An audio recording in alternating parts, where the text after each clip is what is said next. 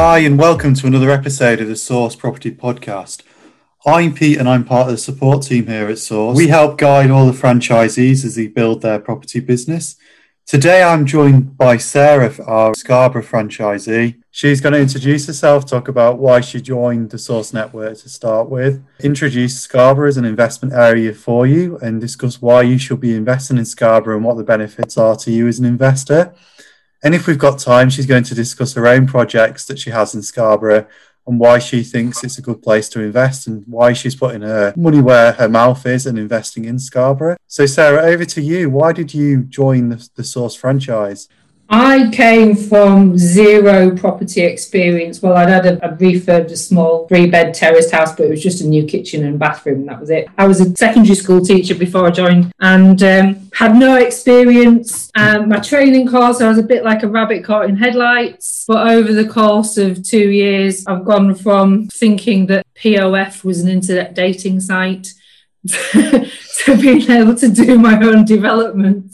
I think it's really good having your support as our Northern support person. It's really helped progress my knowledge and what I'm trying to do. And you've come on, you know, leaps and bounds since you first started on the training course. You've got a couple of big refurb, quite sizable refurb projects and conversions going on at the minute and all sorts of deals within the pipeline. So why did you choose Scarborough as your sourced area and what can you tell us about Scarborough?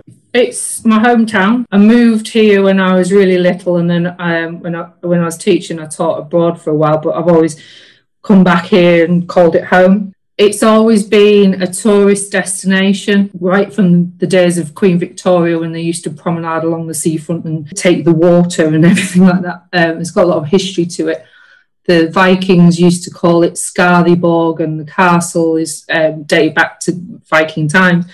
So there's all sorts of history that bring people to the area. In 2019, because we can't count last year because it was a bit of an anomaly, but in 2019, it was the second most visited tourist destination in the UK. It was not to stay over, it was more day trippers, so people would come and stay in York or Whitby and they'd always come to Scarborough for the day. And what's happening now is I've got some really good contacts in the council and their plan is to turn Scarborough into more of a festival town, so like Cornwall and Devon and places like that. More day trippers because there's a lack of service accommodation, a lack of holiday accommodation within the area. Is that kind of a niche that you've seen within the market? It's a niche that I've jumped on, especially during COVID. I think COVID's done Scarborough and me a really big favour. I'm probably one of the only people that can say that. Well, that's it. As an entrepreneur and a property investor and, you know, someone who's self-employed, it is very much survival of the fittest and you have to jump on these opportunities. And COVID was a terrible thing and many people have lost their lives, but you know, no one will have any kind of animosity against you for going out there and making a go of it and turning, you know, quite a negative situation into a positive for yourself. I mean, I've surely had a fantastic year this year, probably one of my best since 2008. I think there's a plethora of old guest houses in Scarborough. And I think because of COVID, people won't necessarily want to go and stay in a traditional guest house. They won't be able to go abroad. They won't want to go abroad. I think holiday insurance is going to skyrocket. Jet 2 and companies like that, they're not going to be able to do the 100% capacity, so you're not going to be able to get the 40 quid flight to Alicante anymore. But people are still going to want to go away. So I bought an old guest house and I've converted it into 3 self-contained units. So on the ground floor, they're all 2 bedrooms. On the ground floor, it's got 2 en suites. The first floor's got a walk-in shower and the top floor's all open plan with 2 big bedrooms. And I've sold it to one investor who buys property specifically for holiday lets, and he can see the potential that's in Scarborough. And just in the last couple of weeks, I've had so many people contacting me wanting to get into the investment in this town. My joiner, actually, he owns a property. It's a freehold block of 4 self-contained flats. Somebody contacted me and said he was interested in the property. So we had a little viewing yesterday. I'm just waiting to hear back, but that's just one person out of probably about 10 over the last couple of weeks wanting to find out more about investing in Scarborough. Quite an uptick of people looking in Scarborough compared to previous years who have got money that they'd like to invest specifically in serviced accommodation units? Yeah, definitely. I mean, York and Whitby have always had capital growth because of the history, but I think a lot of properties in those places are getting priced out of the market. So people are looking either further up the coast where they've got the Freeport in Darlington, or further down the coast at Scarborough, and I think they're getting a Freeport in Hull as well. So they're thinking of moving away from the traditional investment areas in the Northeast. All right, fantastic. So we've talked a little bit about Scarborough. So just tell us a little bit more about yourself in terms of what you can offer investors, what kind of value you can add to them as a sourcer, and what kind of investments you can find them. So obviously I know you've talked about serviced accommodation, but are there any other kind of investments within your territory area that you think are quite hot at the minute and you would recommend to people who are looking to invest in Scarborough? Well, I think again, because of COVID, people don't necessarily want or need to be on the commuter belt, so they don't need to be within a 2-hour train journey of London.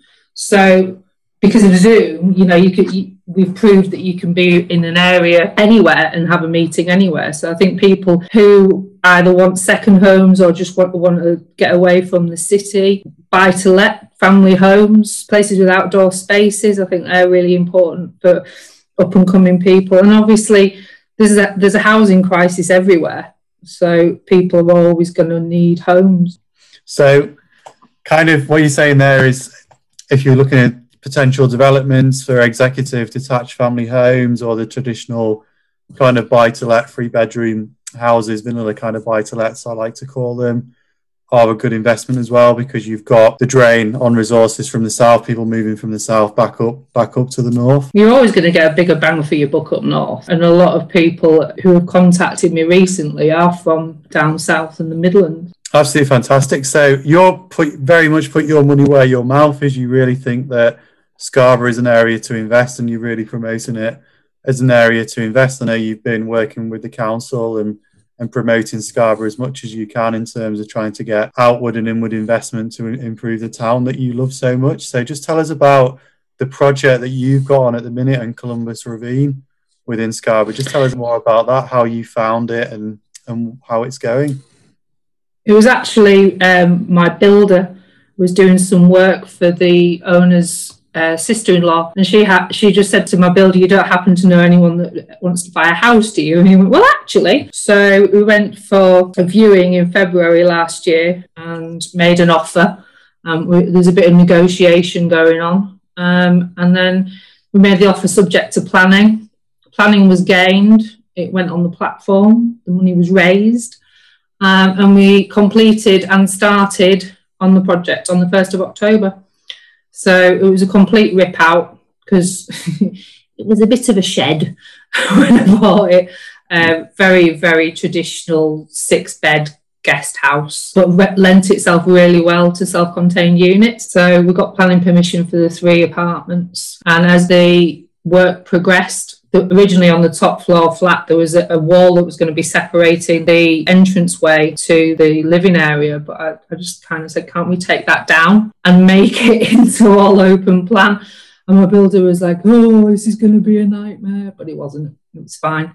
I got my own way. And now it's all vaulted ceilings and feature walls and feature lights and stuff. It's beautiful. Fantastic. And do you know the numbers off the top of your head for that project in terms of what profit you're going to be looking to generate and what kind of return the investors are looking at in terms of the rental income on the SA? I think it's about, at 75%, I think it was about £90 a night. And obviously you don't have the legislations that you have with being a traditional landlord. I think some of those will come in the future, but at the moment, there's a much better yield on doing serviced accommodation. There's a good opportunity to get in on the ground floor now and invest in an area like Scarborough where traditionally... Yeah, because I think it's going to get capital growth in the next 5 to 10 years. I think more and more people are going to be moving it. And we're seeing it already, because I'm looking for my next project, and, trying to find something is proving quite difficult at the moment during a pandemic, because the property market's just booming. No, and it's absolutely fantastic, isn't it, seeing that to invest within the area, and it'll have a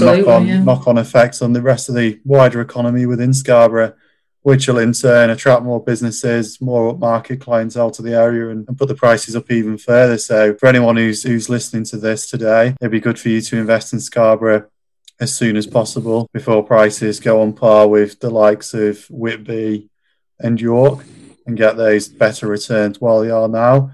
And if you do want to find any properties within Scarborough, especially the serviced accommodation, then you need to contact Sarah. Yeah, I'll be absolutely willing to help. I've got, like I said before, I've got a freehold block of 4 apartments overlooking the cricket ground where Yorkshire play.